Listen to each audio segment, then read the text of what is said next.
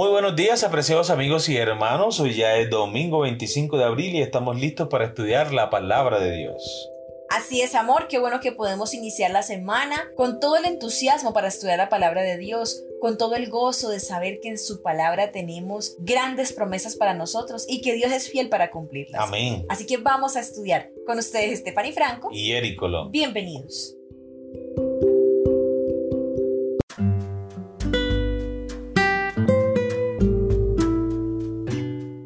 Escudo, el título de la lección para el día de hoy.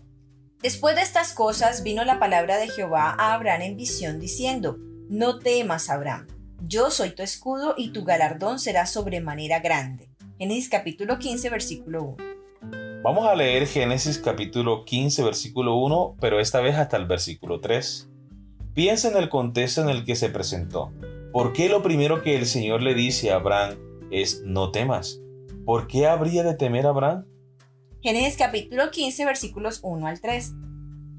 Después de estas cosas vino palabra de Jehová a Abraham en visión diciendo, No temas, Abraham, yo soy tu escudo y tu galardón será sobremanera grande. Y respondió Abraham, Señor Jehová, ¿qué me darás siendo así que ando sin hijo y el mayordomo de mi casa es ese Damasceno Eliezer? Dijo también Abraham, Mira que no me has dado prole y he aquí que será mi heredero un esclavo nacido en mi casa. Muy bien, recordemos la pregunta. ¿Por qué lo primero que el Señor le dice a Abraham es no temas? ¿Por qué habría de temer a Abraham? Recordemos que en los tiempos bíblicos la descendencia de un hombre significaba su fortaleza. Un hombre que no tuviese hijo no tendría heredero de sus riquezas, de su fortuna.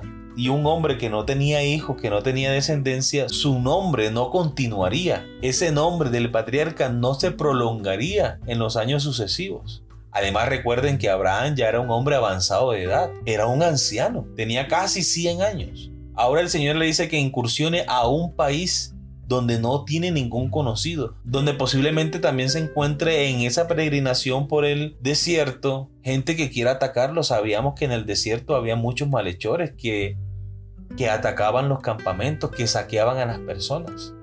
Entonces Abraham pensaba, Señor, pero ¿a dónde me llevas? Además sin hijos y sin descendencia. Pero el Señor le dice, no temas, porque yo soy tu escudo. Amén. Lo especialmente interesante aquí es que el Señor le dice a Abraham, yo soy tu escudo. El uso del adjetivo posesivo tú muestra la naturaleza personal de la relación. Dios se relacionará con él en forma individual, como con todos nosotros. La designación de Dios como escudo aparece aquí por primera vez en la Biblia y es la única vez que Dios la utiliza para darse a conocer, aunque otros escritores bíblicos usan el término para hablar acerca de Dios en Deuteronomio 33:29, en Salmo 18:30 y Salmo 84:11 y también el Salmo 144:2. Deuteronomio capítulo 33 versículo 29.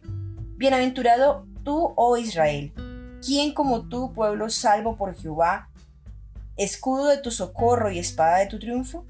Así que tus enemigos serán humillados, y tú hollarás sobre sus alturas.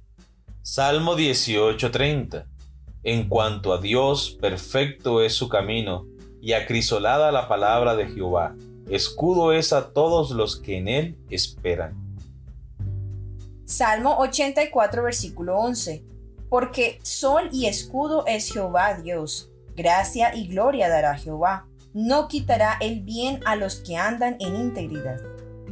Salmo 144, 2 misericordia mía y mi castillo, fortaleza mía y mi libertador, escudo mío en quien he confiado, el que sujeta a mi pueblo debajo de mí. Amén. Cuando Dios se designa a sí mismo como escudo de alguien, ¿qué significa eso? ¿Significó algo para Abraham que quizás no signifique nada para nosotros hoy? ¿Podemos reclamar esa promesa para nosotros? ¿Significa que no nos sobrevendrá ningún daño físico? ¿En qué sentido Dios es un escudo? ¿Cómo entiendes esa imagen? Bueno, vamos a responder primero a esta pregunta. ¿En qué sentido Dios es un escudo? En todos los sentidos. Porque cuando Abraham andaba peregrinando por el desierto, Dios lo protegía de todo. En el desierto hay muchos peligros. La inclemencia del clima, los mismos animales ponzoñosos y venenosos, la gente dueño de lo ajeno que andaba por el desierto saqueando y robando a las personas, Dios protegió a Abraham de todos estos peligros. Así que en todo sentido, Dios es para nosotros un escudo protector.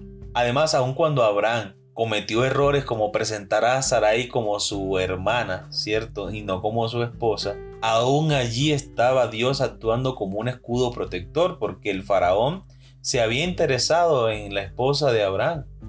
Entonces Dios en visión le dice, no toques a esta mujer, porque esta mujer es esposa de Abraham. Entonces allí está Dios, incluso en medio de la desobediencia, incluso en medio de los errores que nosotros podamos cometer, allí está Dios salvaguardando la vida de Abraham, salvaguardando el matrimonio de Abraham. Podemos ver que en todo sentido Dios es nuestro escudo. Amén.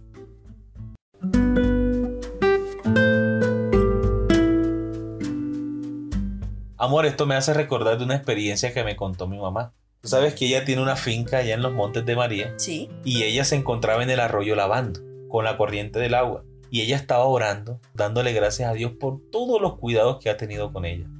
Pero también le empezó a dar gracias a Dios por esos cuidados que Dios ha tenido con ella que ella no se ha dado cuenta. Y ella se atrevió a decir al Señor, Señor, muéstrame, muéstrame cómo tú me has protegido, y yo no me he dado cuenta de eso. No ha terminado ella de orar cuando una serpiente que va cruzando por el arroyo levanta la cabeza. La queda mirando fijamente. Ella se queda pasmada. La serpiente baja otra vez la cabeza y sigue la corriente del arroyo. Dios mío. Entonces mi mamá entendió que Dios es su escudo, su protección, su fortaleza. De cuántos peligros no nos libra Dios y nosotros ni siquiera nos damos cuenta, como en esta experiencia que cuenta mi mamá. Dios es nuestro escudo. Amén. Y de muchas maneras el Señor nos protege. Gloria al Señor. Sí, el Señor es maravilloso. Y es interesante que en algún momento nos sentáramos también a pensar nosotros, hermanos, ¿qué tanto ha hecho Dios por nosotros que no nos hemos dado cuenta? ¿Cuántas veces salimos de casa y nos ha protegido de accidentes? ¿Cuántas veces nos ha protegido de que nos roben? o nos ha protegido de personas malintencionadas. Eso es algo interesante, que si lo contáramos, si nosotros tuviésemos eso en cuenta, creo que no pararíamos todo el día de orar, agradeciéndole a Dios por todo lo que hace, es que es asombroso la cantidad de bendiciones que recibimos y la cantidad de cuidados que recibimos de parte de Dios. Así que, hermanos, hay mucho por lo cual estar agradecidos. Cristo no manifiesta un interés casual en nosotros. El suyo es más fuerte que el de una madre por su hijo.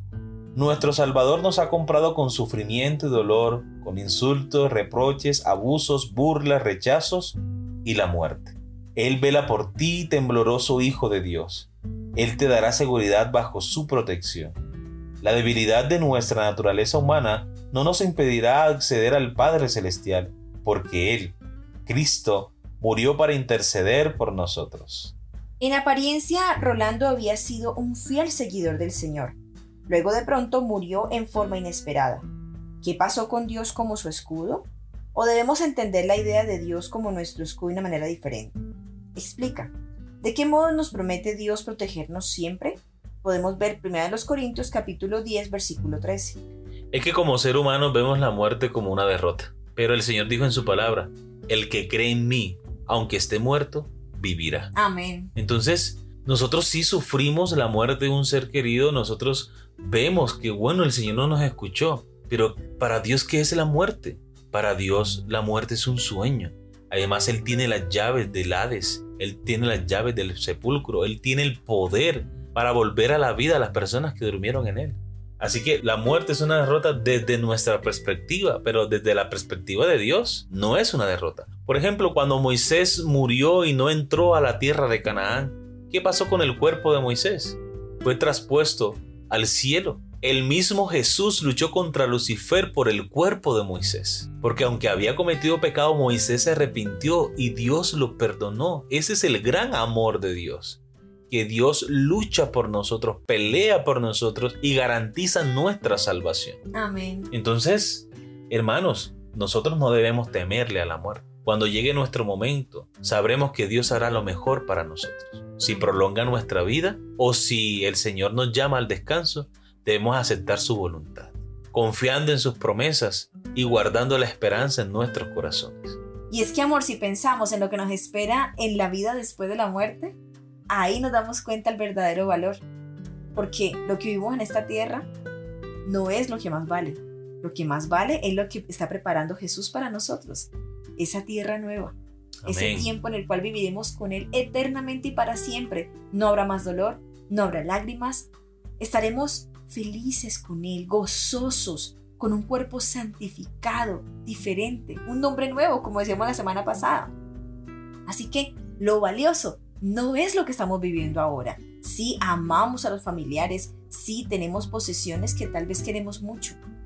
Pero hermanos, esto no es lo que más vale. Lo que más vale es lo que nos espera con Cristo Jesús. Amén, así es. Primera de Corintios capítulo 10 versículo 13 dice, No os ha sobrevenido ninguna tentación que no sea humana, pero fiel es Dios, que no os dejará ser tentados más de lo que podáis resistir, sino que dará también juntamente con la tentación la salida para que podáis soportar. Amén. Muy bien, queridos amigos y hermanos, hemos llegado al final de nuestra lección para el día de hoy. Esperamos que haya sido de gran bendición para ti como lo ha sido para nosotros. Y recuerden nuestra cita para el día de mañana con una nueva lección. Que Dios te bendiga.